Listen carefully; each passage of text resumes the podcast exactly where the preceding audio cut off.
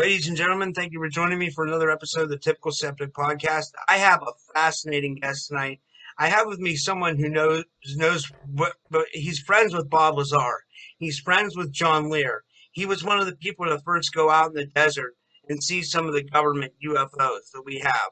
Um, he's been researching it for years. He's a military historian. He's an author. He's a father um, and, and a grandfather. Um, he's a, a specialist in Area fifty-one, and he's a specialist in things that go bump in the night. I have with me Jim Goodall. You've probably seen him on other podcasts, but you haven't seen him on this one yet. But I, I'm I'm honored to have him on. And we're going to talk yeah. about all the U F Os, like that might be alien, that might be ours, and how we can tell. And, you know, what is the T R three B? You guys are going to learn about what that is. He knows about that. The T R three B is a triangular craft that might be ours.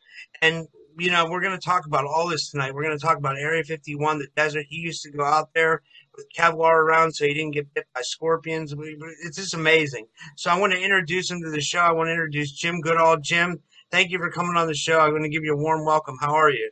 Uh, I'm, Rob, I'm delighted to be on. Uh, sorry for the delay. Uh, I had other pressing uh, things to do tonight, uh, but I'm I'm more than happy to be here. And uh, I've been doing this for fifty years. I started doing it long before there was an internet. So to go out and look at something or find out about something, you had to either get in your car or get in an airplane and go to that location, track that person down.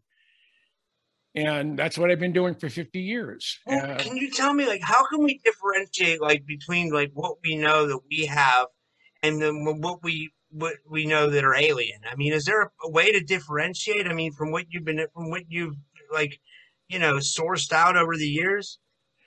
No, I mean, I have to assume, and, unless it's, you know, I prove otherwise, that when I'm, if I see something in the, you know, flying around out in the desert, out, you know, you know anywhere. Uh, I know I know what most aircraft look like. I know I can identify them, even if they're, you know, fairly high. Is there a way to determine if there's a strange craft, if it's a if it's a T R three B or a flying disc or a, a Tic Tac? You know, is there any way to uh, know if it's uh, if in fact it is uh, manned or unmanned or al alien? And and the answer to that is no. You know, unless unless I know for sure who is operating that particular craft. Now I'm talking about spooky stuff, not something that you'd see the regular at an Air Force base or even at Edwards. What um, do you mean by spooky stuff? Uh, just strange, strange looking manned aircraft uh, and alien craft. That's what yeah. that would that would be the spooky stuff. Yeah, I, and and and there, I guess there is a difference. You know, like. I, I know, like, uh, like a lot of people talk about the triangle being our craft. Like, I'm not sure if it can go through dimensions or what. That's the T R three B, right? That's supposedly what we have, right? And I was, you know, I was on a, in a documentary that Darcy Ware had put together, uh, secret, uh, secret uh, space and the and the rise of the T R three B, and the you know the T R three B looks very, very conventional. I, it has a propulsion system in the center. There's a, and it has on each corner, it has, uh, it looks like it lights up on the corners. And what they've, de what they've uh, determined that the, the way that craft uh, flies, it is the center unit right in the middle, the bottom of the, of the craft is a anti-gravity uh, device. And what is believed to be is they've taken triple distilled mercury mixed with some other elements. They spin it at a very, very high rate of speed, and they lower the temperature down to about fifty degrees Kelvin. And for those of you in Rio Linda, Kelvin, you know, zero degrees Kelvin is absolute zero. So fifty degrees Kelvin is probably like four hundred ten degrees below zero Fahrenheit. And it's all, it's been known for a number of years that uh, when you when you lower the temperature of probably any type of metallic substance, which mercury is, it the properties the the the overall properties of that element changes dramatically, and, and in some cases totally different than you'd expect. For example, if if you're transmitting uh, electricity on uh, platinum wires or whatever, and you bring it down to near absolute zero, you turn the electricity on, you're flowing one hundred ten volts. You turn the electricity off at the source, and it continues to send one hundred ten volts. It's just, it's almost, it's almost like perpetual motion when certain elements get down below zero. And that's what they think the propulsion system is on the uh, T R three B. Now, now the unit, yeah, go on. I was going to say, now, do you, where, where, where do you think this thing can traverse? Like, do you think it can go to the moon, Mars, other dimensions? There, I mean, what, what do you think that the, the, the, sorry. There's, there's, there's some rumbling out there saying that the, the, the T R three B is capable of moving uh, a large contingent of uh, people and equipment to the moon, possibly even as far as Mars. I don't, I don't know if that's true or not. I, you know, it's speculation, as with most of the stuff as, as it pertains to U F Os, flying saucers, U A Ps, things that go bump in the night. Uh, and, uh, you know, I've had uh, people say, well, what happens if, if almost everything we see is man-made? I said, well, that's good. That means we haven't been sitting on our, on our butts technology-wise, but all yeah. we need is, all we need is one craft to be known and proven that it's not from this earth. And that's what, that's, And that changes, that changes everything. Absolutely yeah, it really everything. does. Like, because that would be like our secret weapon, or uh, it's a way to escape the earth if there's a cataclysm. It's a defense against our enemies if they've mastered some kind of laser technology or some kind of fighter system that would go along with that craft. It would, if, if we're saying if it was reverse engineered and there was some kind of like defense mechanism that came along with that craft. Do we know anything about that? Like, is there any kind of um, you know, uh, fighter system like there would be on a fighter jet? Well, if if you have if you have a craft that is capable of accelerating uh, to an extremely high rate of speed, I'm talking, you know, ten, twenty thousand miles an hour. Uh, it's uh, exo-atmospheric. In other words, it can it can go outside of our atmosphere and and still operate. The uh, when the The anti-gravity system that's uh, purported to be in the T R three B uh, reduces the, you know, the pull of gravity by between eighty and ninety percent on the craft, uh, but they still need they still need some propulsion to move it up, you know, right, left, sideways, backwards, or whatever. And that's what those three uh, appear to be lights are on the corner of the triangle. And uh, Darcy had you know, said that he's. I've seen technical information saying that it uses uh, hydrogen gas or hydrogen for thrusters to move forward and, you know, to, you know, to accelerate or to, to slow down. That's pretty amazing. So do you think this is our only craft we have for secret space, or do you think we have like a fleet, would you say? I mean, you don't just, when you, if, if we in fact built a T R three B, we didn't build just one. Uh, very rarely do you build just one, and it's and there's been uh, and they're being seen all over the world. So it, it isn't it isn't though that uh, you know, the ones that are being seen all over the world. I don't know if they were they would be ours or if they would be extraterrestrial. Uh, and until until one lands on the you know, on the White House, White House lawn during a live news conference in the Rose Garden, and the whole world, you know, all the cameras turn around as its craft lands on, you know, the landing, you know, landing pad there at the White House. And if, you know, if some alien creature comes out like the day the earth stood still, or worse would be like Mars attacks, it, It, it will be then and only then that a good a good portion of the uh, mainstream media, which I have absolutely no confidence at all in telling the truth. I hear about, that. Hear, hear. About, about anything at any level. uh, I mean, I, I would just, I get, I get more truth and information out of uh, reading the Daily Mail uh, out of uh, the well, U K. How about the, the National Enquirer, right? Yeah. But uh, hey, I wanted to ask you something. I think this is really cool because uh, you're a military historian. So yeah. I wanted to bring up this story with you because it's a classic story and there's so many tales of what he saw. And I just want to get your idea on it. And you can speculate. That's fine. Okay. That's what we do on podcasts. And I'm referring to Admiral Byrd because we hear stories that the Nazis escaped World War Two and that they went down to Antarctica and they hit base two. They had base two eleven. Then I heard there was Operation Argus and the United States nuked it. But then supposedly Admiral Byrd went down there and was confronted with some U F Os. I mean, but then there's other stories that Admiral Byrd went and he met some kind of peaceful civil inner earth civilization. And, and then there's other stories that just say he went down there for some kind of uh, scientific expedition. But I don't understand why you go down to Antarctica with a whole fleet to just for an expedition. Do you have any comments on this story at all? And what are well, your thoughts? Yeah, the the rumblings and rumors of a uh, alien base or alien city under the ice in Antarctica has been, you know, it's been rumbling on and off for uh, a, a good many years. I mean, even back as far, as far as the eighties, you know, we're talking about almost, you know, forty or fifty years. It's been rumors and speculation.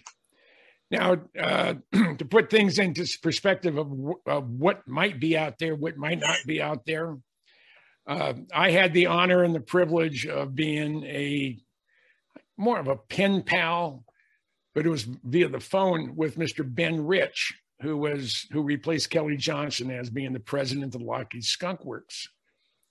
And on at least two occasions, actually three occasions, in June of eighty-six, my my late my late friend John Andrews, who was from Testers, he was one of the original uh, U F O hunters going back into the fifties and even back into the forties for for John, and uh, oh my gosh, my mind just went blank. We were talking about, uh, I started talking about Admiral Byrd that you went into yeah. Ben Rich in nineteen eighty-six. Oh. Yeah. Oh yeah. Um, I, I'm, I'm, my mind's a little bit scrambled tonight. My, my wife is going through cancer treatment. And, I'm so uh, sorry. Uh, I, I, no, my, my, I just, I just had a, a relative die of cancer. It's just, yeah. uh, I can't yeah. take it. I hate it. I'm trying to find supplements that help people fight it. I, I, I talk about it a lot on my podcast. Like, yeah. I, I wish I could, I wish I knew a cure because it's happening to everyone. You know what I mean? Yep. It's yep. just like, and I think it, a lot of it has to do with radiation. I, I think it was from these spills that happened, like Fukushima, Chernobyl, us putting the bomb on Japan in World War Two didn't help. This well, all caused radiation, I think, and it lasted for years. And I don't think they knew what they were messing with. Uh, nuclear testing out in the desert. Um, what do you think? I mean, uh, not to change the subject, but what are your thoughts on all that? Well, five five G is cancer causing. Uh, you know, you wear a uh, a uh, headset, a wireless headset, your cell phone. You put that up to your ear, you charge it. It's it's emitting uh, R F radiation. Yeah. So I think just by the fact that technology has brought us, you know, brought us to a place where, uh, you know, you have instant communication in, anywhere in the world with something sticking in your back pocket. That's not, it's actually probably smaller than your wallet. That's a pretty incredible piece of equipment, but that piece of equipment known as an iPhone or a smartphone, uh, it emits, it emits R F radiation, and you, and exposed to that long enough, you're going to have a problem. I mean, today's kids, I I lived in Waikiki uh, for four years. Waikiki's a beautiful place. I don't know if you've ever been there, but it's really. No, I'd a, love to. I, I love, I was a surfer for a lot of, a long time okay. in my life. I love to surf. Like I, I love the waves and the ocean and yeah. stuff. But you go, it, things are really weird right now because, you know, uh, Hawaii shut down everything for the last two years. They're just now starting to open up a little bit.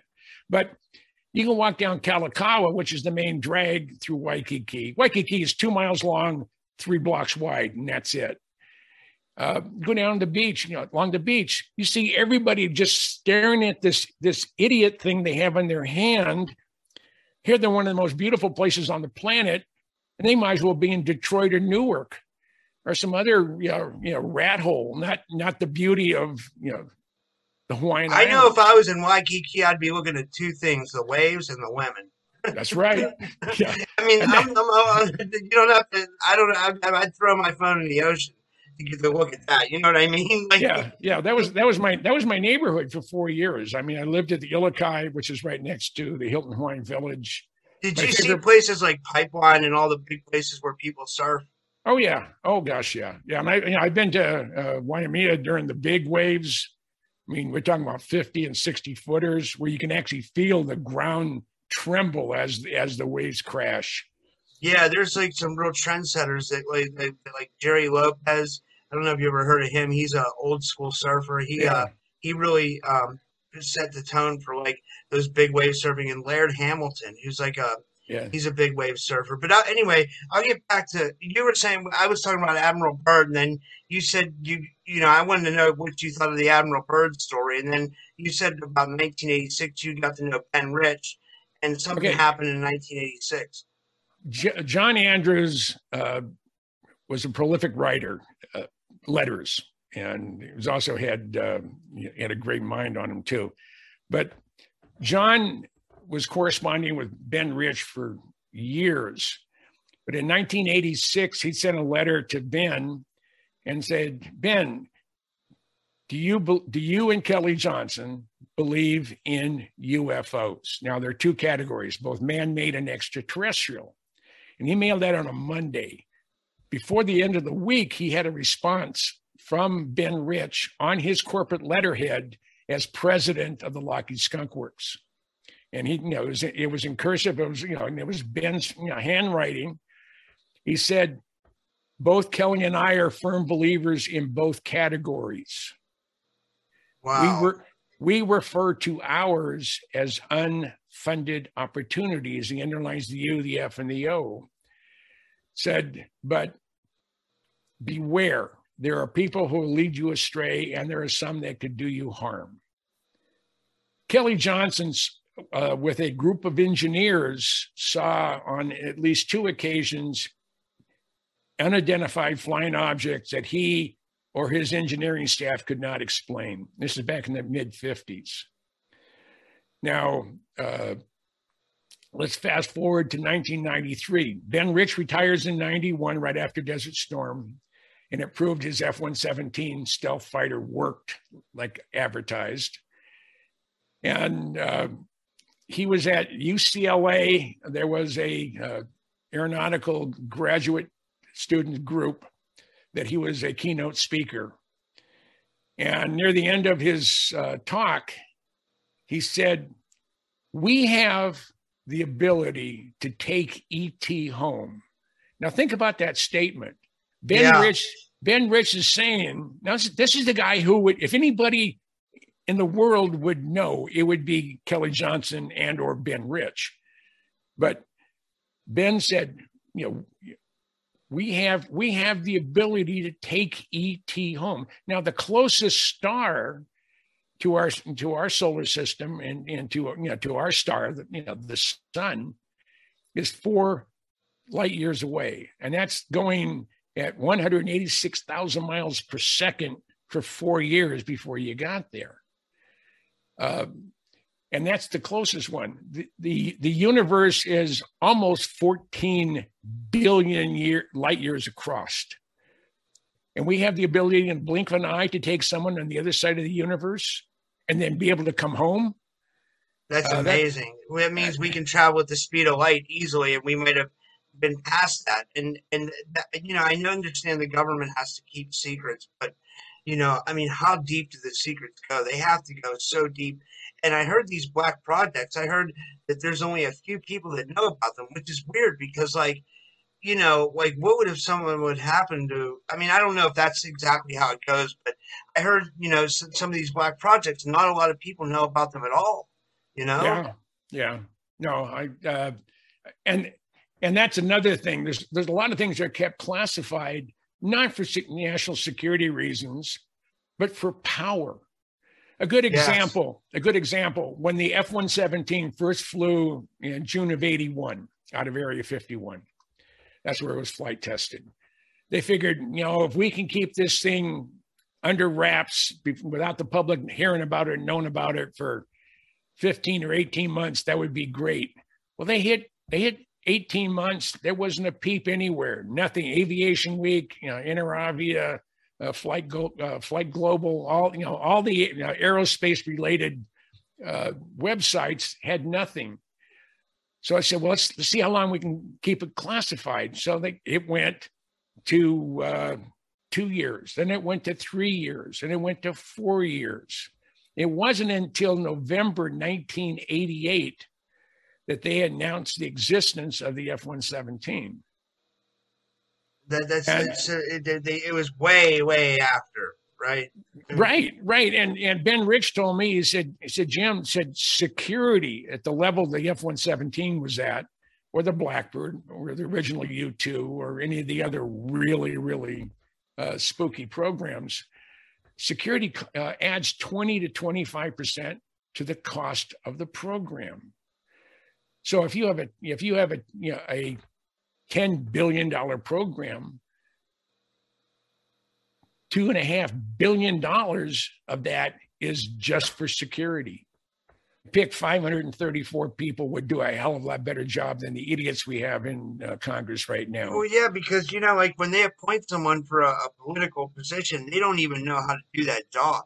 You know what I mean? They're they just they're they're running for it, but they don't they don't have any experience.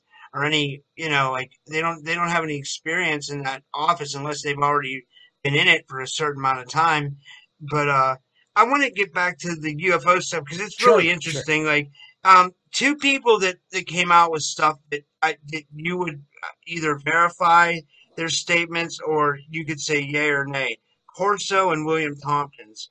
I, I think they're both pretty solid. I mean, William Tompkins is, is a little out there because he talks about, you know, the the army working with Nordics, and and then the the the uh, the uh, Nazis working with the reptilians. But I could definitely see that happening. I mean, but then Corso's real solid. I mean, what are your thoughts on both those guys? Well, uh, again, I'm gonna go. I'm gonna go back to Ben Rich.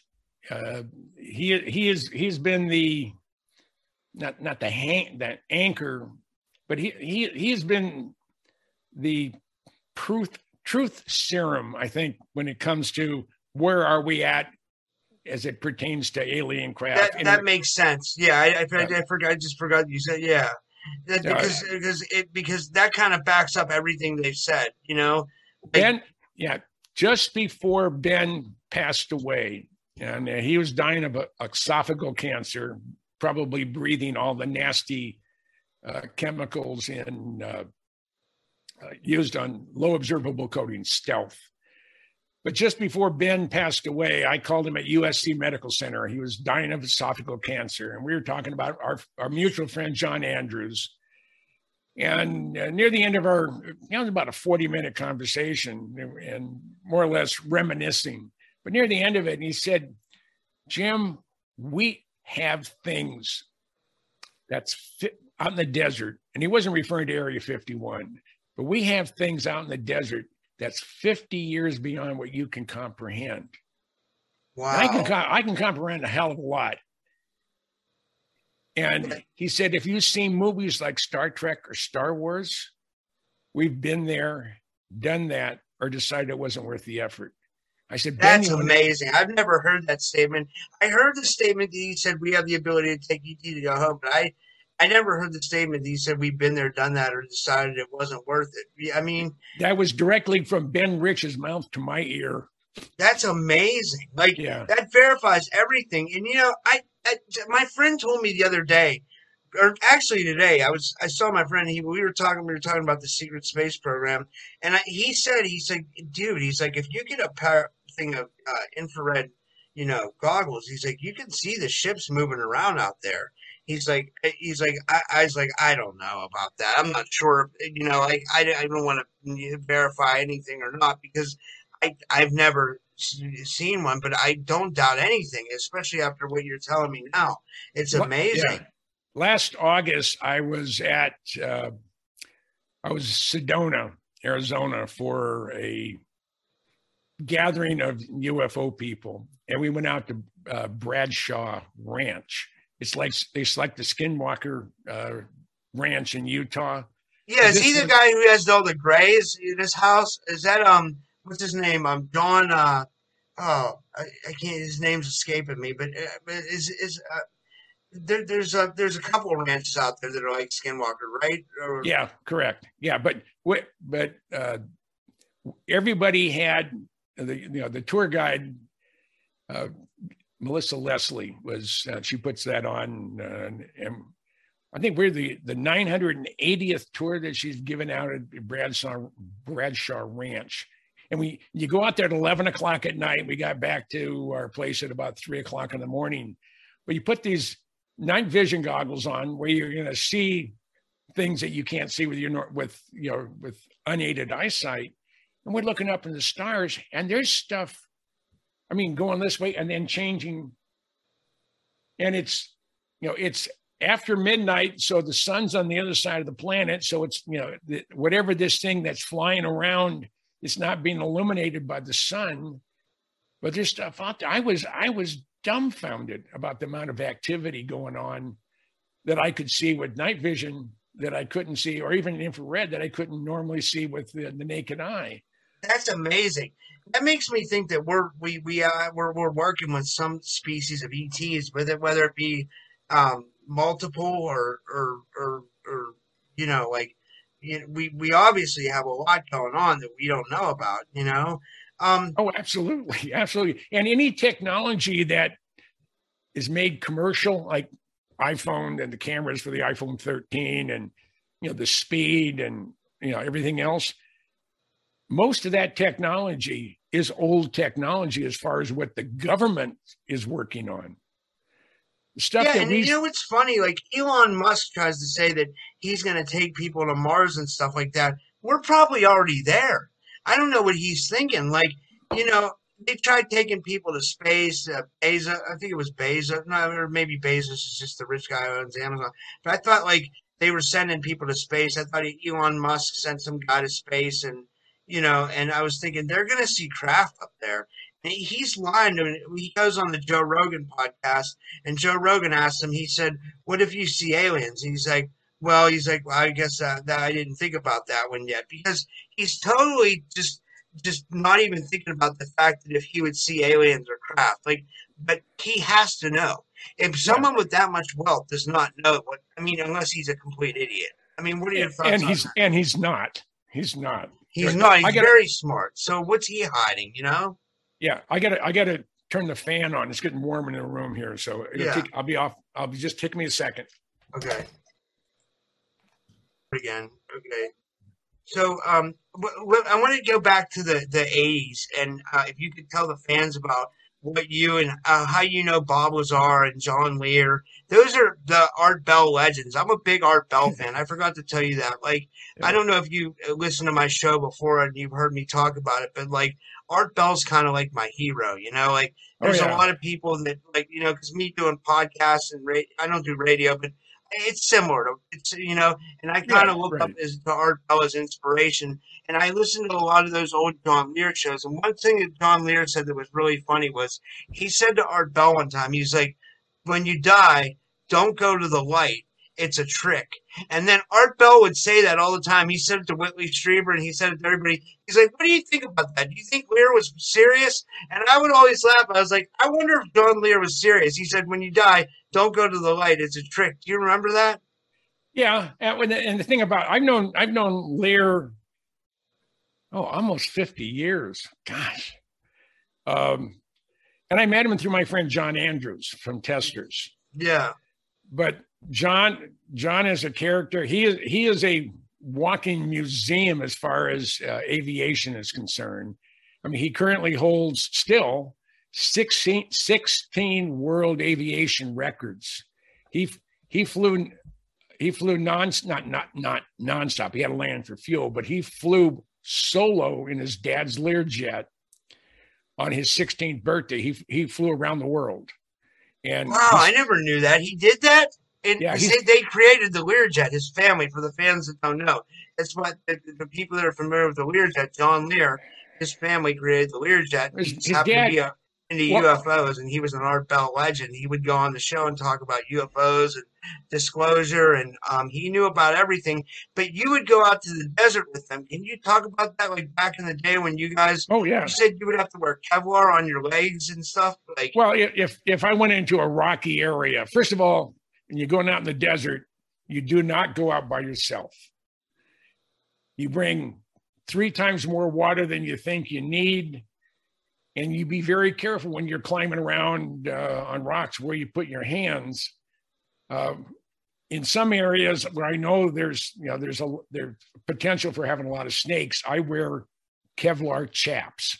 This way, if one of them decides to, you know, the one little one's the rattles on the end of them decide to bite me, um, they won't, you know, they won't penetrate. The the thing what they have what they have in in the Area fifty-one area of Nevada, actually most most of the desert area of Nevada and uh, Arizona and California, they have the Mojave green. It's a rattlesnake, but it has a it just has a nasty disposition. And if you get bitten by a Mojave green and you're in and around Area fifty-one or Tonopah Test Range, you're two hundred miles from the nearest major hospital. You're wow. dead. You're dead. I mean, it, you, know, you you can get bit by a rattlesnake and survive without ever doing anything. I mean, you're going to be sicker than a dog. You may lose a finger or a hand or whatever. But on a Mojave green, you're going to die. So, but, so it's like a mission going out there just to see U F Os. You guys would really do this, like, I mean, like, like it, it sounds amazing. Like, and and you, John Lear, and Bob Lazar would do this, right? No, Bob Bob, Bob worked out there, and and I'll. And the way I met Bob, John Lear, now this, in November of eighty-eight, the uh, Air Force announced two stealth programs, the B two stealth bomber and the F one seventeen stealth fighter. They both came out, one came out on the twenty-second, one came out on the eleventh of November of nineteen eighty-nine. It was their first public uh, acknowledging that they exist. We, we knew about the B two. I knew about the F one seventeen going back to the uh, uh, late seventies, you know, when it was when it was Havblue flying. But uh, John and I were uh, we were heading we we're going up U S ninety-five, which goes from Las Vegas to Tonopah, Nevada. It's two hundred miles between the two points, and we're about ten miles north of Scotty's Junction. Scotty's Junction is an interesting Uh, crossroads, if you want to call it that. The uh, number of years ago, uh, it had a very flourishing house of ill repute, whorehouse to those of you who live in Isla Vista. And uh, you know who my one of my favorite radio guys were, which by that statement.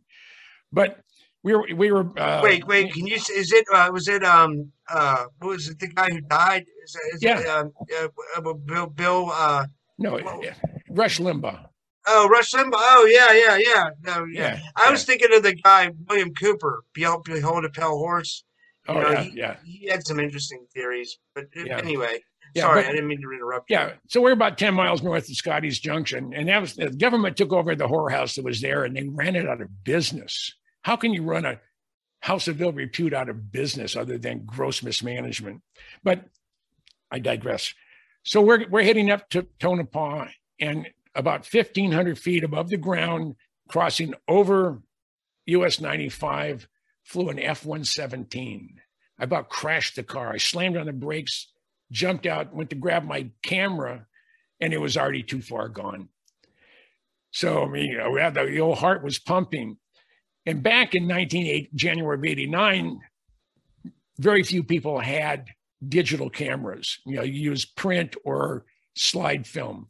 So I have Kodacolor one hundred, which is a real fine grain color film, print film. And I have a Nikon with motor drive, really good telephoto, Nikon lens. And um, so we headed to Tonopah, we grab a quick bite, and then we hit uh, U S six, go down fourteen miles east out of Tonopah, and this big sign, big blue and white sign that says Tonopah Test Range, Sandia, La- you know, Sandia Laboratories. And that's where they test nuclear shapes. And it's also part of the, you know, part of the bombing range as well.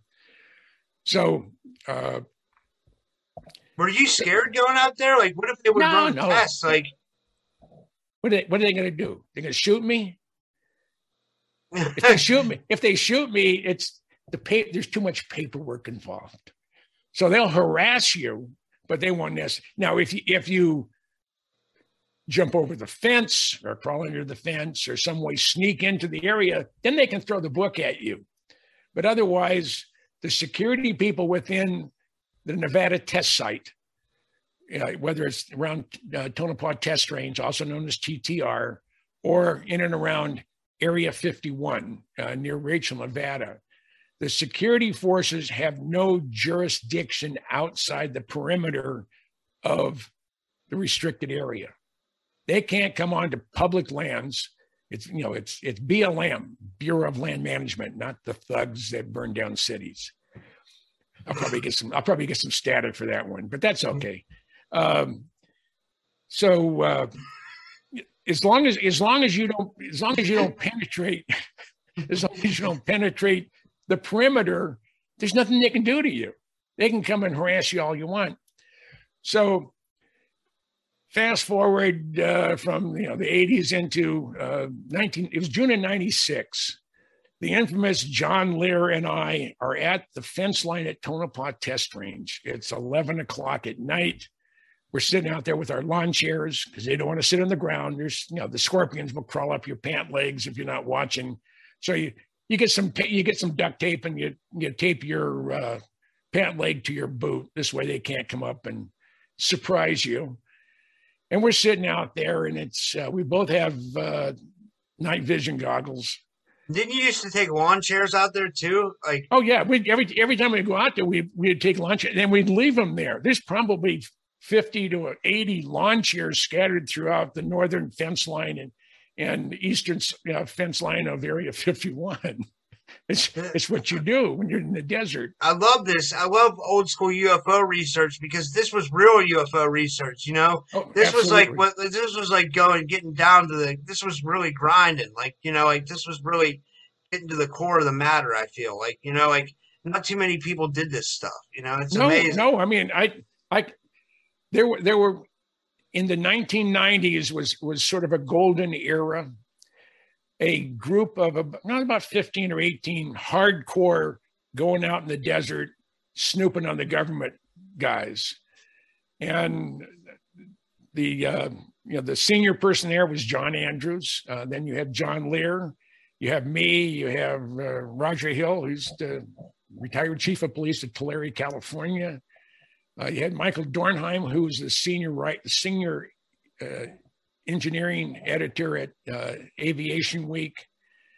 Um, and just, I mean, just a great group of people. And uh, it's, it's, it's just a kick in the butt. I mean, the people out there that they don't, most, I think I've outlived the majority of them.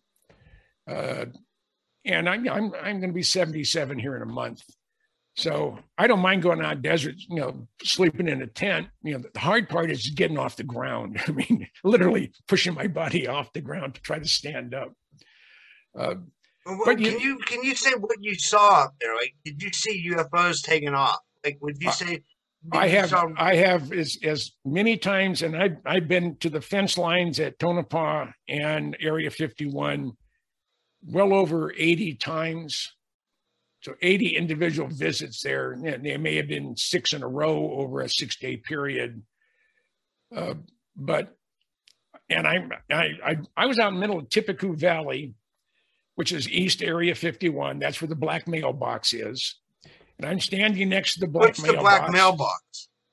Oh, is the, uh, oh, I can't remember his name. He is, he's the, uh, he's the rancher there that uh, has uh, cattle.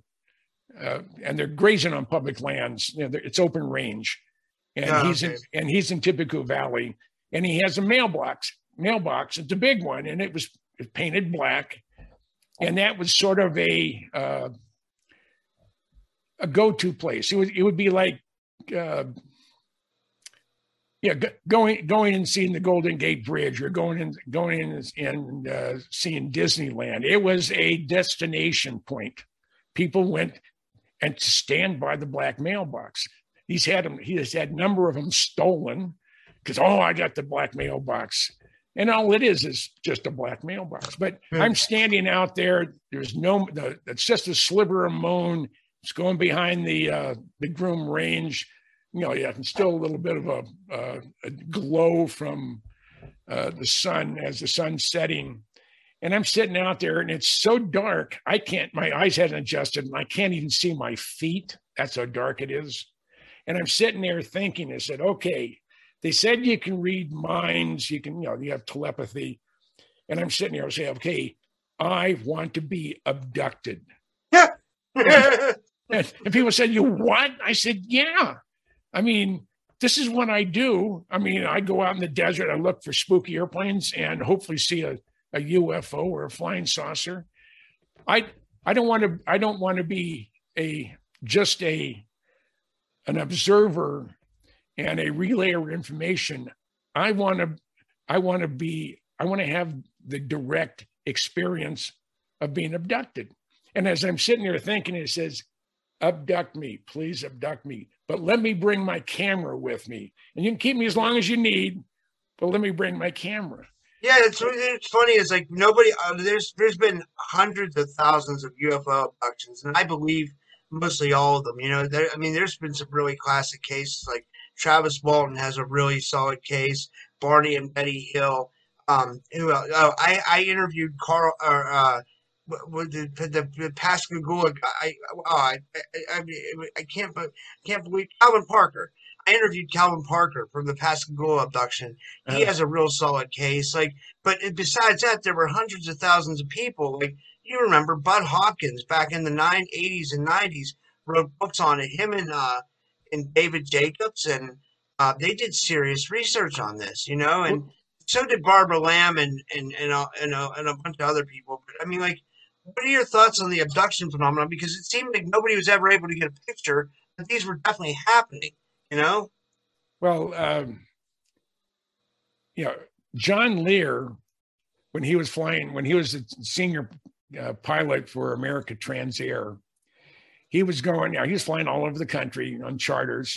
But if, if he was going into a city, he knew that there was someone that was claimed to be an abductee. He would arrange to meet them. I don't know if he compensated them at all. I don't think so. But he would go. He would uh, go and get a professionally certified deep hypnosis specialist in that particular town, and bring him, bring the abductee, John, and the uh, hypno, you know, hypnotherapist in a in, uh, in a hotel room, or, or even the, maybe the person's house, and put him under deep hypnosis. And John said he did that with fifteen people, different people, none of them very bright, all of them with a little bit more than ambient temperature I Qs. Um, and he said of the fifteen, thirteen people had almost the exact same experience. Yeah, which, see, which, which I, that's is, what I mean. I don't, I don't think it's it's something they get. They get the skeptics and disbelievers can say what they want, but that just does not happen. You know, that's not a that's not a coincidence, right? You know, that's, right, that's just right. Not a coincidence. Like they were definitely taking people. Now I don't know if there were agreements made. Like we, you know, like we hear news about. They say that Eisenhower met with aliens, and that's you know, like I don't think they have to ask permission to take our people. And I hate to say that. I think they treat us like cattle. They pick us up, they tag us, they implant us. They we probably us are cattle to them. Yeah, it's like we, you know, it's like what we do to a dolphin. You know, we, when we yeah. pick up a dolphin, we tag it. That dolphin probably goes back to its friends and says, "These crazy humans just abducted me and put a tag on me." And we're just saying the same thing about the aliens. It's the I've said this before. It's the exact same situation. You know what I yeah. mean? Yep. Yep. Oh yeah. Yeah. It's funny well, they, to think about it that way, right? The, the, the other thing is how many tens of thousands, if not hundreds of thousands of people disappear, no trace, never turn up anywhere. and a lot of it's in the third world, but there, there, there, there are reports. Well, someone there, going, someone. There's a lot of it out here too. That the David Polides did the missing four one one, and yeah. uh, Cheryl Lynn Carter did a book called Dimensions, Mysterious Triangles in the U S. I just interviewed her. She said there's, like, in Alaska alone, I think she said there's ten thousand people that go missing. They have the largest population of missing people in the U S. They, and a lot of that's indigenous people for some reason, or, you know, like native, you know, native Alaskans. Like, um, I I can't explain it. I don't know. It's insane. It's it's a, it's a real. It's not just a phenomenon. It's a scary right. thing. I was I was in Anchorage, Alaska, in March of nineteen sixty-four for the Good Friday earthquake, nine point two in the Richter scale, for five minutes. And, you know, the official death toll in the state of Alaska was like one hundred fifty-eight people died. There was only less than three hundred thousand in the entire state on March twenty-seventh, nineteen sixty-four. But there were, there were, they figured there were fifteen hundred uh, indigenous people in Anchorage that lost their life because they were in this the sleaze bars on Fourth Avenue and Third Avenue. And when Fourth Avenue, when the south north side of the street collapsed, it dropped down thirty feet. And there, there were bars and pubs underneath that uh, stuff. Uh, the J C Penney department store came down. It was a five-story building. Instead, well, I only lost two or three people there. They were, they were, I had friends who saw them bringing bodies out, but the, the what what the official word was, is if they were an indigenous person that got killed, because they did not have a formal birth certificate, they can't have a death certificate. Now that's changed. This is, this is nineteen, early nineteen sixty mentality. Uh, that, you know, that has changed dramatically. Uh, But there, there, there, there are people disappearing all the time. I mean, there's there was a report. So wait, that makes that makes a good point. So you're saying it would be easier to take a person because they don't have a birth certificate or death certificate, so they would just go unaccounted for, and nobody would ever know the difference. Is that what you're saying? Right. That's what I mean. That's that was their way of thinking back in the uh, early sixties. Now there, there are people who there, there have been reports of a husband or a wife going out the front door to go to the mailbox, and they never return. Yeah, I, I, I wonder, like, sometimes if, like, they're slipping into a portal or another dimension. And, you know, what's interesting, I, I, I, I tell this on my show a lot. I interviewed this guy. His name's uh, Trey Hudson. He wrote a book called The South Skinwalker Ranch, where he found this paranormal hotspot in the South, and he's been investigating it, and it has all the spooky stuff that, you know, we we talk about that Skinwalker Ranch has. That's why he calls it the South Skinwalker Ranch.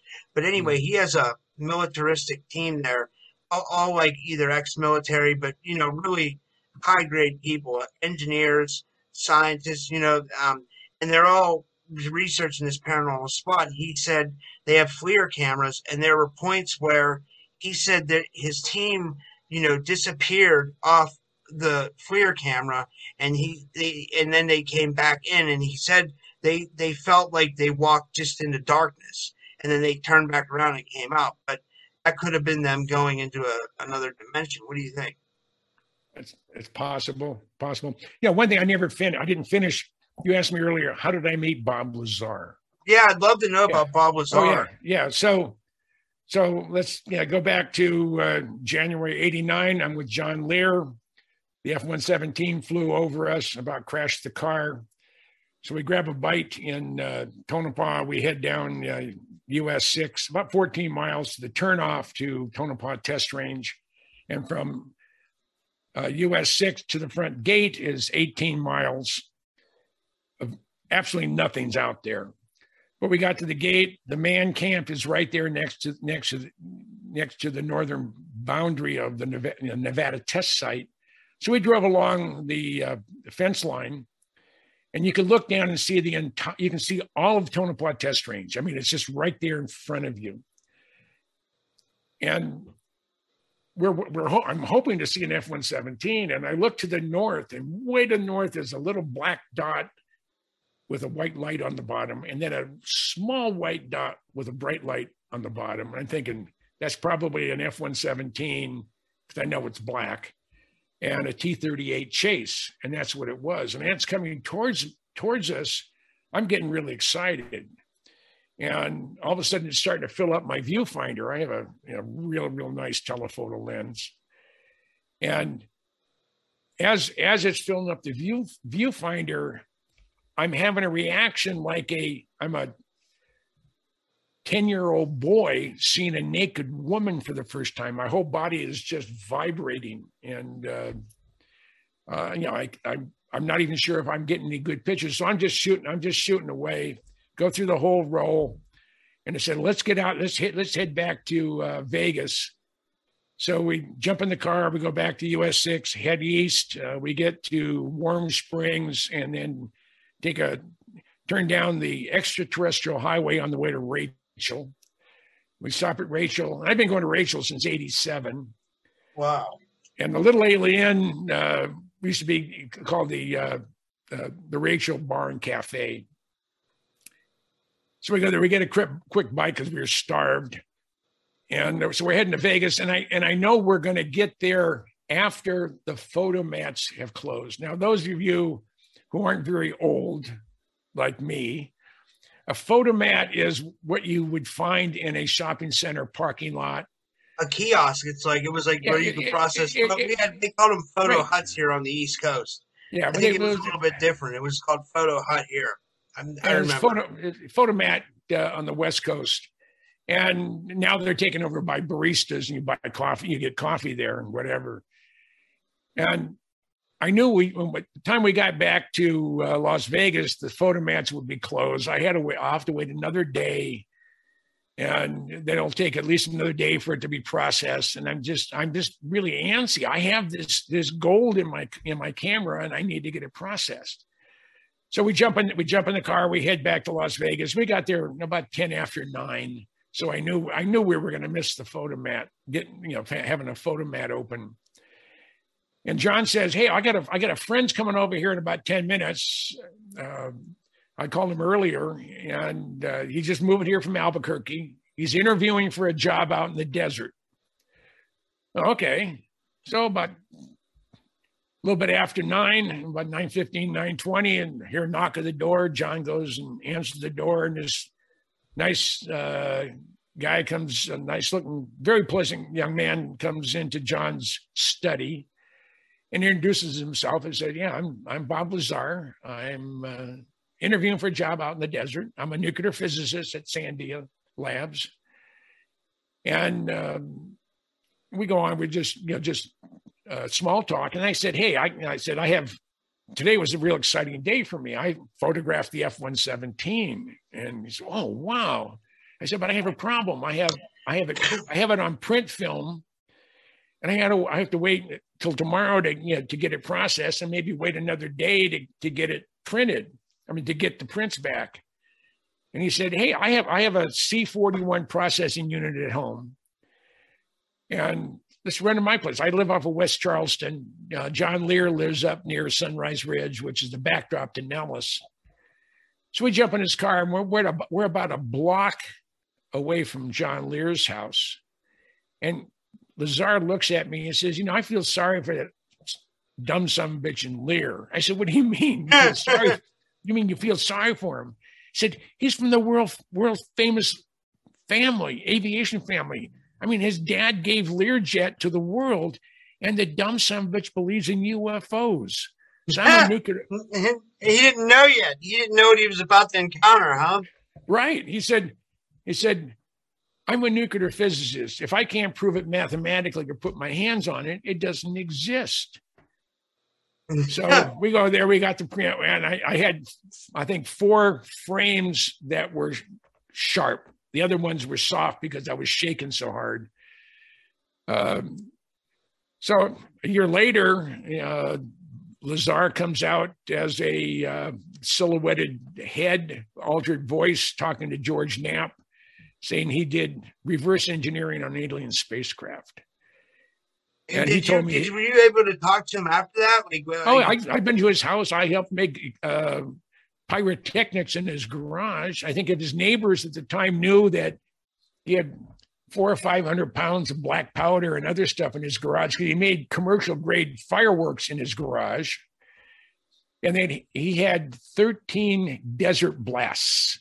That's to go out in the desert to a dry lake bed. You know, they blow up things. They set off fireworks. Uh, guys have machine guns and shooting at. And rocket what about that go-karts. Element that Art Bell and Linda Moulton Howe talked about? They what, said he had, it was element one fifteen. Yeah, is that real?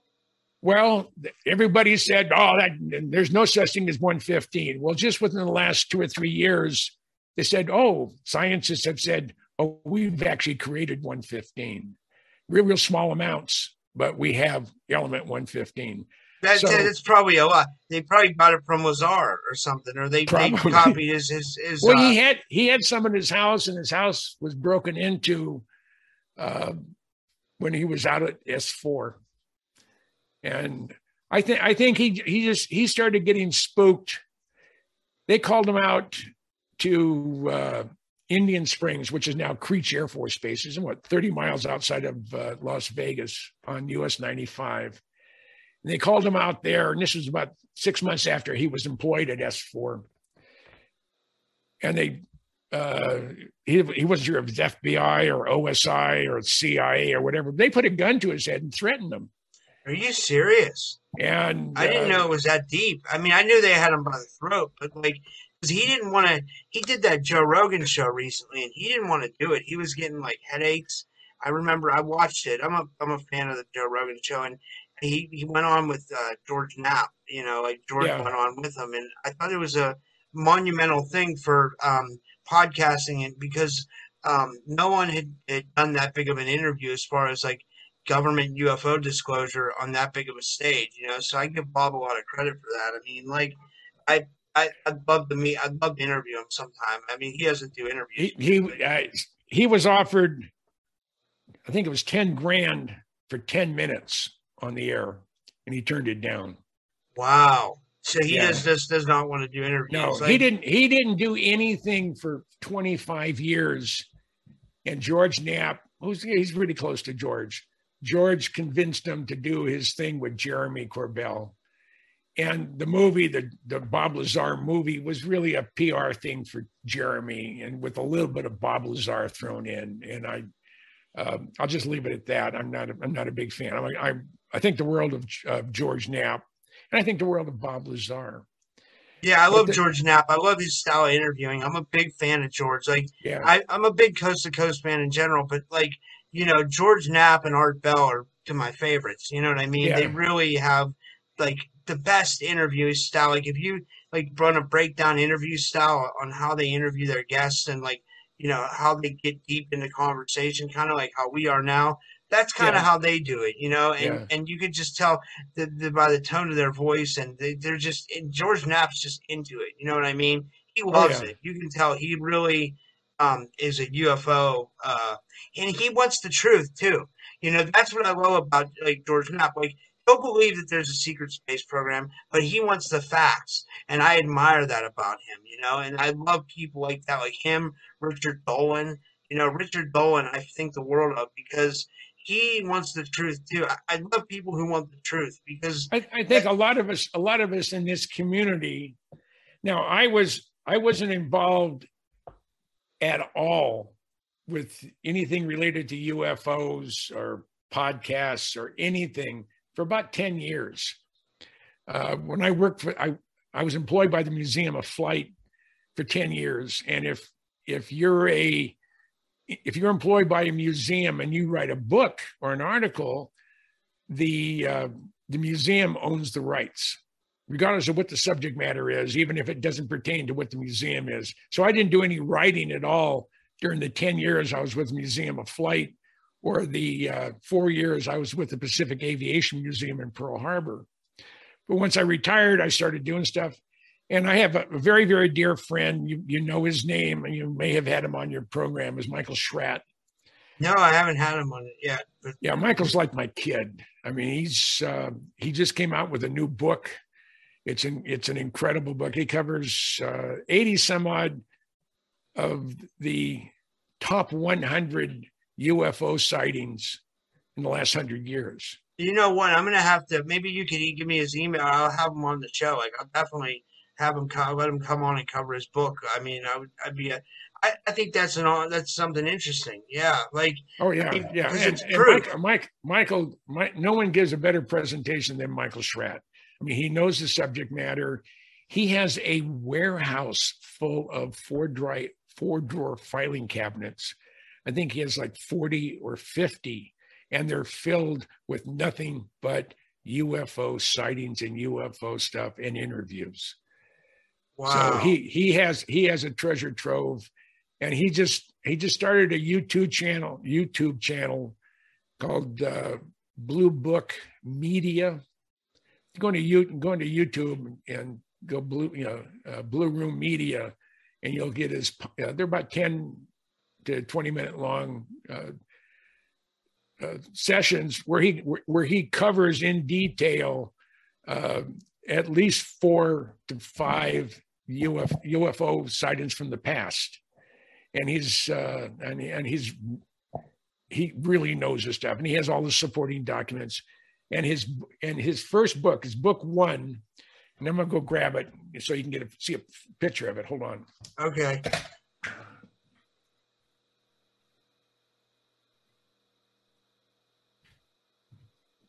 I don't know how well you can see this. I'll get it so it's. Oh. Wait. If you can hold it up. Oh yeah. Dark. Files, dark files. Dark files. It it it wants it, it wants to just uh, disappear in the background, but that, that's that's the, that's the green screen, you know. But uh, yeah. I, I, I'm gonna definitely email him and talk to him about having him on the show. I, I'll get in touch with him, like, and and you know, um, I I think that's amazing, because I like I said, I'll I'll repeat it again. Like, I like people with evidence, because that that just that that supports what we're trying to do, as far as like, you know, make a case for disclosure, make a case for there are U F Os, there might be aliens out there, they might be ours. You know, that that says it all, you know? Yeah, yeah. Now, I was activated, now I had five years active duty, I had a ten-year break, and I spent twenty-one years with the Minnesota Air Guard as a traditional weekender. I was the wing historian for sixteen years, and I was also on state staff for the Minnesota Guard. But I was activated for Desert Shield and Desert Storm, and I was in the Pentagon. And I'm, I'm, at the time, I was an E six. I was a tech sergeant, and I had I had Bob Lazar's W two in my. I carried it in my back pocket the whole time I was in the Pentagon. And I had a I had a I had a day when I had oh about an hour or two hours. I had nothing to do, so I I got into the. the Pentagon uh, directory, and I'm trying to find this Department of the Navy that paid Bob Lazar for working at S four. And I, I couldn't, I couldn't find anything that was, that was exact. So I found something that was close, and I, it wasn't, it wasn't Naval Investigative Services, but it was along those lines. And I you really hide I'm, that stuff, huh? Yeah. And I'm in uniform. I have my uh, class A's, not my uh, my my light blue shirt, my blue yeah, dark blue pants, and uh, so I I go to I go into this office. It's an open door. I walk in, and there's a young Lieutenant J G sitting behind the desk, and I said, uh, "Sir," I said, "can you tell me where this Navy operation is located?" And I hand him Bob's W two, and he looks at it. He says, "Excuse me for a second, Sergeant," and he gets up. He goes into uh, the Two Stars office. He's in there for fifteen, twenty seconds, comes out, and he said, "The Admiral will see you now." Now, those those of you who have been in the military, those have been, especially the Navy, the Navy is probably more stringent as far as separation of ranks, and, and the Marine Corps would be worse. But a two-star Navy Admiral is not going to take time out of his day to talk to an enlisted Air Force puke. And that's the best way I can put it. I mean, they just, yeah. they just look down on you.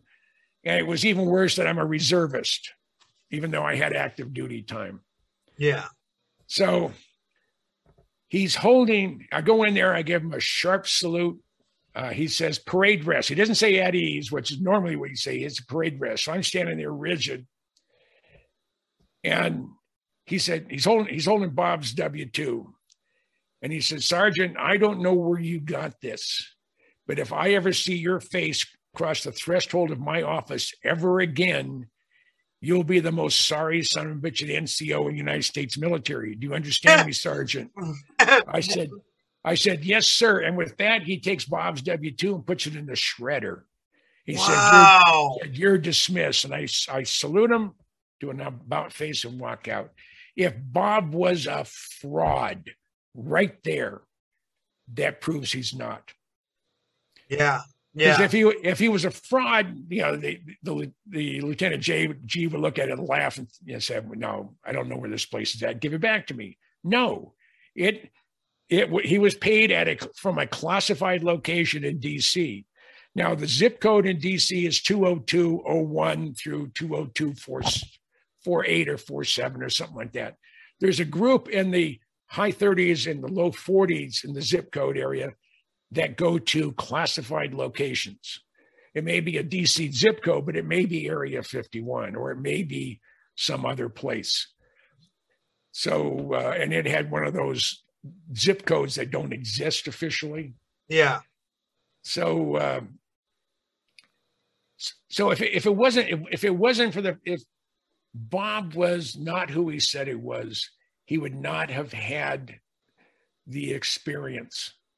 Of uh, I would not have an experience of, of this admiral, you know, going ballistic because I had his W two. This is amazing stuff. This was awesome. This was amazing stuff. um, I don't have any other questions. Can you tell everybody where to find your book, like we in your book, in your book and stuff like that? What's your book about? And everything? Okay, I, I'm a published author. I have uh, twenty-nine books. Uh, oh, you have twenty-nine. Wow. twenty, twenty-seven of them are in print.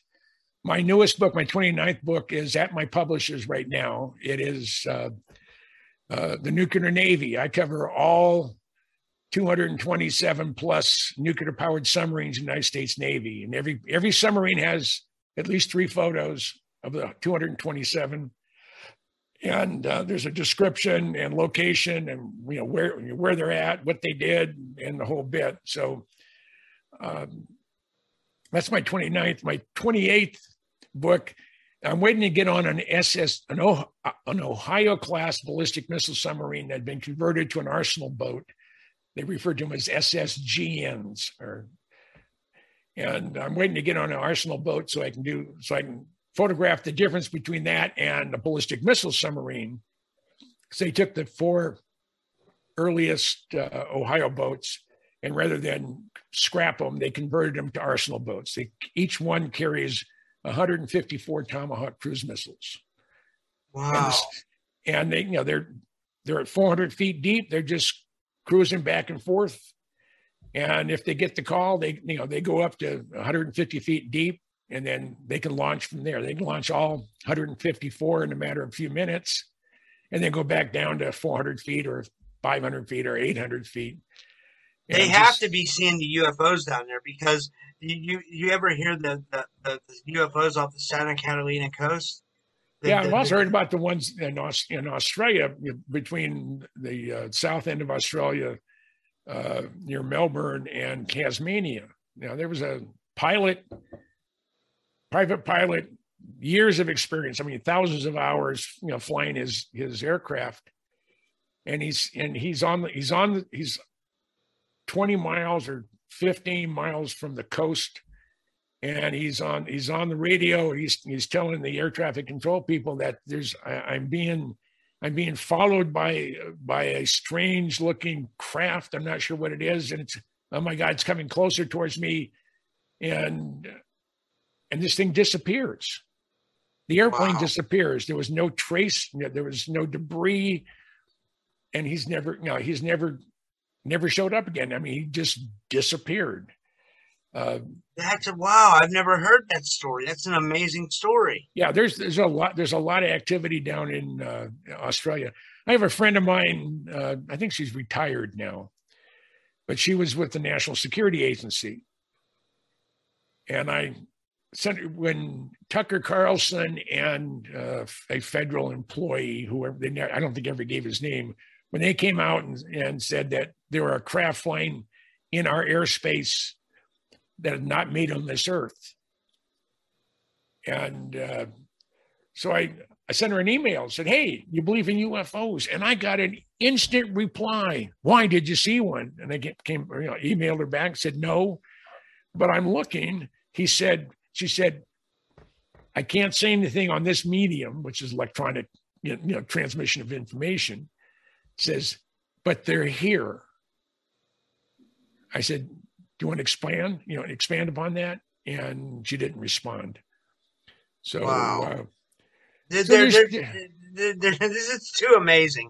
It's so and, amazing. It, it's these mysteries of the world are so interesting. I love talking about them. Like, and they'll never get old for me. They'll never get no, old. Like, no, and it, and and I and I do this because it keeps my mind fluid. Now I haven't I haven't said anything about that thing. This thing that's behind me. Oh, it's over here. What is that? That is my, that was my airplane for fifteen years. That I worked on that. That is an A twelve. That's a C I A version of the Blackbird. The S R seventy-one is a two-place. The C I A airplane is a one-place. And it came before the S R seventy-one. I didn't even know we had these. I mean, we have some badass technology. Well, that, th that, that thing is, that thing in, in the sky, it's, it's my photograph on the ground, but we photoshopped it in the air. That airplane was retired in nineteen sixty-eight.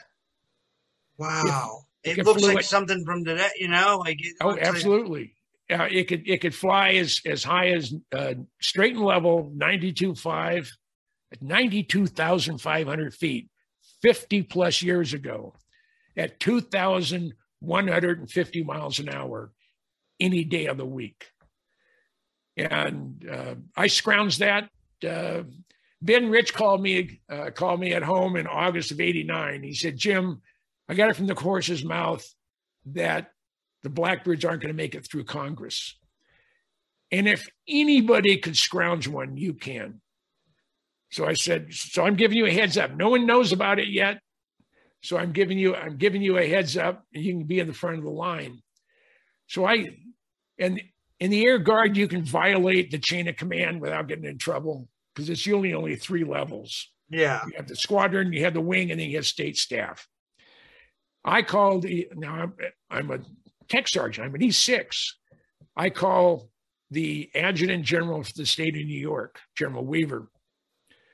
His secretary answers the phone and said, General Weaver's office. I said, yes, ma'am, this is uh, Sergeant Goodall with the one thirty-third. It's the one thirty-third Airlift Wing, or Air Wing, in Minneapolis, Saint Paul. I said, is General Weaver available? I said, just a minute, Sergeant, I'll put him through, put you through. So General Weaver gets on the phone and said, Sarge, how can I help you? I said, General, how would the New York Air Guard like to move the world's fastest airplane in a couple of years, C fives?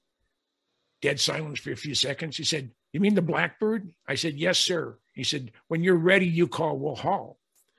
So I scrounged two, two, two C fives to move my Blackbird. I went to my boss, who was Major General uh, Al Schwab. I said, General Schwab, I want to get a Blackbird for our museum. He starts laughing at me. I said, General, rather than laugh at me, how about you give me the opportunity to fail? I said, all right, smarty, how are you going to get it here? They don't fly. I said, I already got that covered. And he said, what do you mean? I said, General Weaver from the state of New York said we could use two of his C fives to move that, the airplane here. And what is a C five? That's the that's the Air Force's largest transport. Okay. The, the floor on the C five is nineteen feet wide, one hundred twenty-one feet long, and at the lowest point, thirteen feet high. Holy heck! Holy heck! Wow. So we we cut the wings off the Blackbird, and we had an inch and a half of clearance when we rolled it inside the C five. Now, what's exciting about that? Besides, that's how the only way we could have gotten it is except over the road. I raised all the money. I figured out how to move it, and I was in charge of the whole, you know, the whole recovery. Uh, so we we loaded up on uh, the twenty-seventh of October nineteen ninety-one. We leave Palmdale. We fly to Travis, north of San Francisco, for gas, spent the night there. Next day, we head to Minnesota. We're out about forty-five minutes. Then the crew chief, the loadmaster, he's a, he's a, a E nine, uh, chief master sergeant. He's going down to check the load. He said, hey, can I go down with you? He said, well, normally I'd have to say no, but since this whole thing is your project, sure, come on down. So I get in, uh, go downstairs. I uh, climb up in the landing gear where the wings are cut off right at the landing gear. I get up in the chines. I walk along up to the cockpit. I have a wheel chock and underneath holding the canopy open because the counterbalance was out of nitrogen. I open the thing up. I latch it. I have a five-gallon bucket on the ejection seat because it's all the way down with a cushion. And I go in there and I, I lower the canopy. I'm in there for about forty-five minutes going zoom, zoom. All of a sudden I get a, I get a rap on the bottom and I head up. Uh, uh, I had to go back up, uh, up above. And the, uh, and now it's just kicking a butt. And you know, now we're start, gradually starting our descent into Minneapolis. And the, the chief came back to me and said, hey, Jim, uh, if you want, said, you know, the boss said you could be in the cockpit when we land. Well, I'm already in the forward end, you know, forward end of the C five. Behind the wing box is room for seventy-five first-class passengers.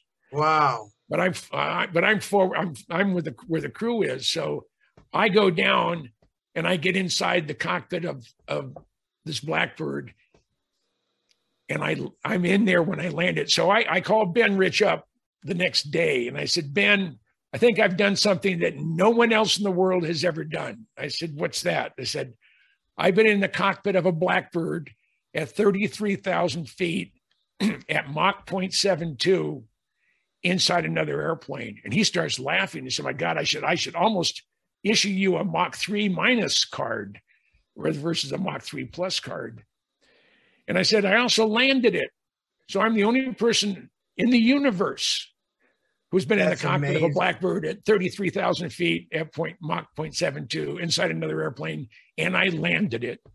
and, and That's a story. That's a story for the ages. Like, I'm yeah. so glad we were able to document that on this show because we'll have that on forever. Like, you know, yeah. like hopefully as long as YouTube keeps it on or wherever my podcast is, you know, I put it yeah. on a, a bunch. But um, so did you? You worked on this plane like. What all did you do on it? Like, did you do like? No, I was I was a, a communication specialist. Uh, I dealt with telemetry systems, and wow. I was I was I was given a set of orders in in uh, uh, early nineteen sixty-four to go to Edwards Air Force Base, temporary duty T D Y, to help support three programs for ground-based telemetry for Category One testing. And that was the Y C one forty-one Starlifter, the X B seventy Valkyrie six-engine Mach three bomber, and a classified program, which turned out to be the Blackbird.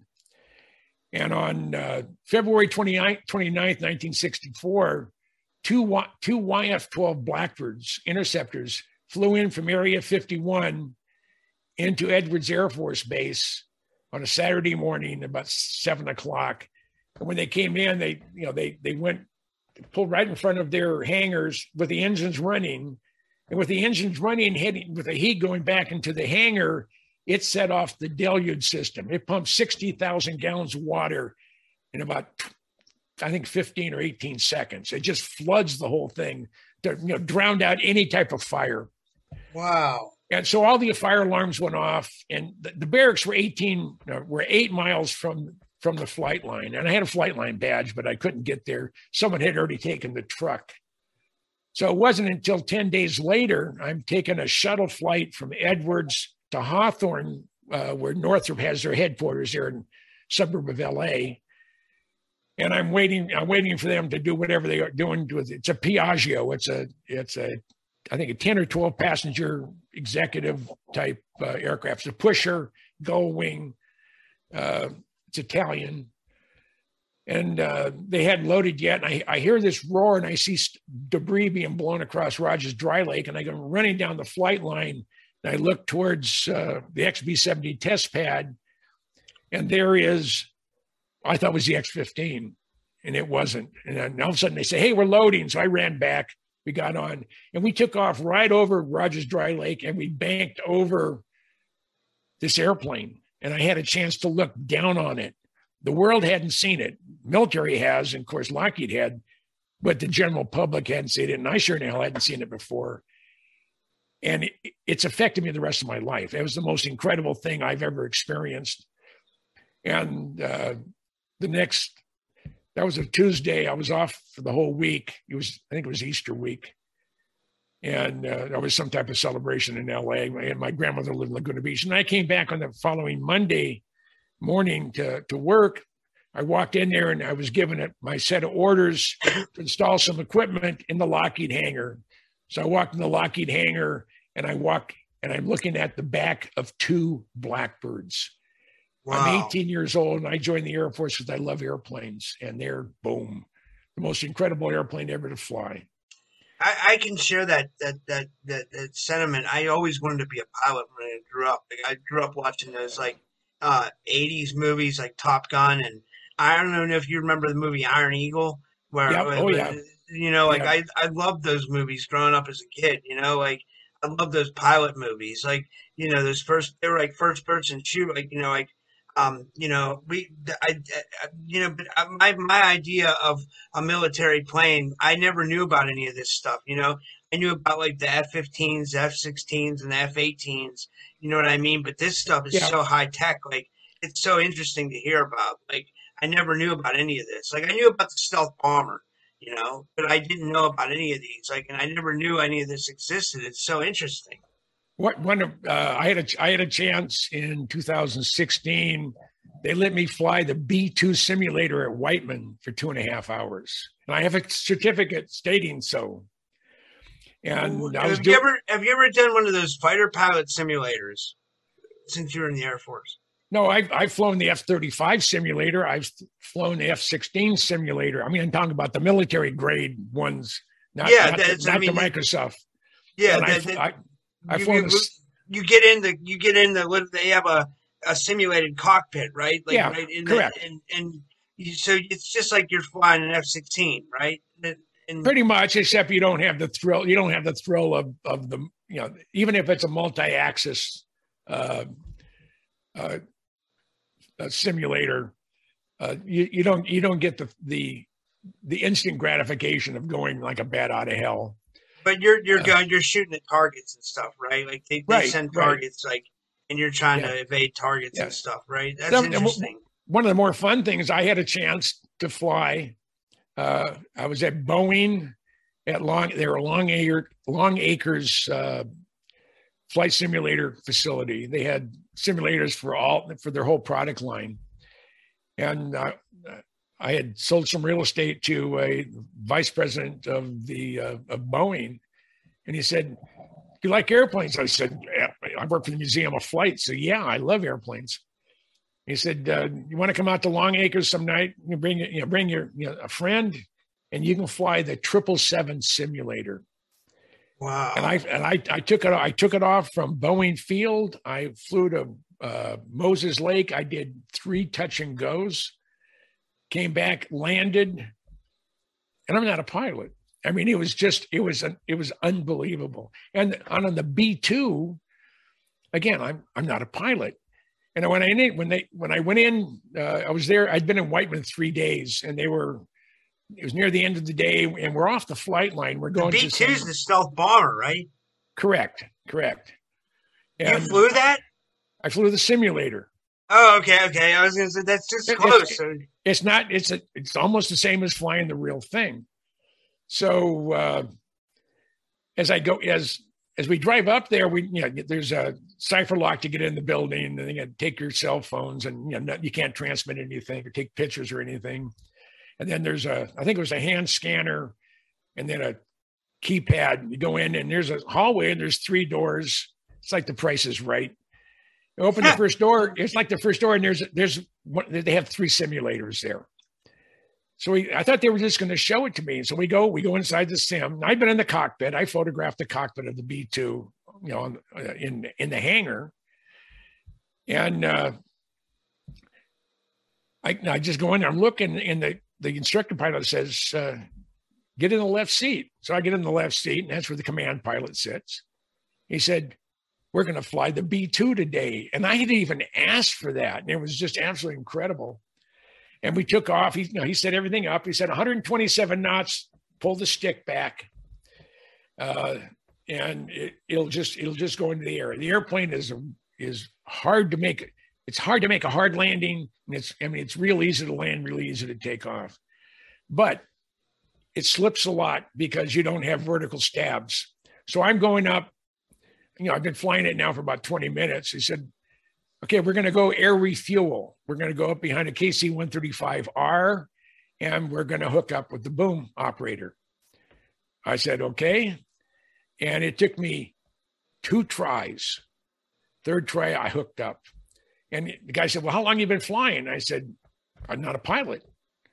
He said, "Well, I flew heavies for six years, and it took me a half a dozen times to link up with the with the tanker, because when you move the stick one way, you have to move it back the other way because it'll keep on going.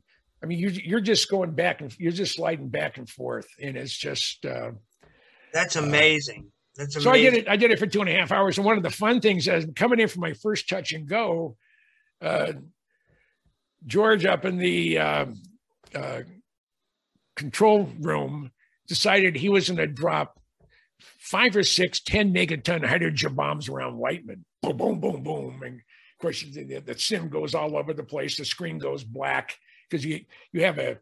It looks like a stormtrooper uh, visor you wear if you're on a nuclear mission.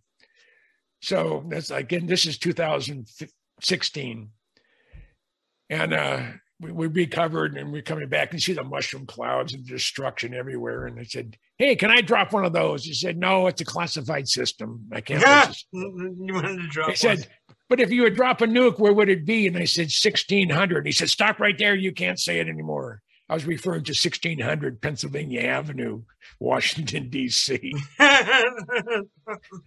Said, "You can't say that here. Can't say that here." So that's uh, funny. Well, this has been amazing, Jim. We've been going about two hours, but um, th thank you so much. This was really an honor. Like I, I, I really cherish this. This was a, this was a great interview. This was a great moment, and uh, I, I really appreciate it. This was awesome. I, I was. I, you want to tell everybody again where to find all your, your okay? YouTube I have. Everything? My my newest book that's out, it's uh, three hundred eighty-four pages. It's hardbound. It's nine by no, nine by twelve, and it's a horizontal format, a landscape format, and it's seventy-five years of the Lockheed Skunk Works, and it's hardbound. My my B two book from Sheffer is hardbound. My Blackbird book. Go into Amazon and go in books by James, middle initial C, Goodall, G O O D A L L, and you'll see you'll see my books. And you may have to you may have to go in and say, okay, I want a B two book or Blackbird book or Los Angeles Fast Attack book or Seawolf Virginia class Fast Attack book. Uh, but they're there, and they're if you if you're an Amazon Prime uh, person, I'm not promoting Amazon by any stretch of the imagination, but my book weighs five and a half pounds. So holy gonna, heck! so, so you're not going to want to, uh, you know, pay, you know, pay for postage. It's really, really expensive. So if wow. you if you're with Amazon Prime, they ship for free, and they also uh, you, you get a you know, you get a break uh, retail wise. Yeah, the, the, the book retails for uh, seventy dollars and. I don't. I, I don't re recall the last time I looked at uh, Amazon on that particular book. I think it's forty or fifty dollars. So you save twenty or thirty dollars on the book by going to Amazon, at least initially. I don't remember. But the you have a has, website too? Nope, nope. I, all I have is Facebook. James, you know, Jim Goodall. And uh, that's where I found you. Yeah. Yeah, yeah. And the. Uh, You know, the uh, Skunk Works book, it's, it's been out just at six months. And it's in its third printing. So it's been selling like hotcakes. It's been selling wow. like like weed on the local street corner on a Friday night. Yeah. That's a good one. Yeah, yeah. I had a wonderful time, man. Uh, Rob, I'll, you know, I'll be more than happy to come on again if you uh,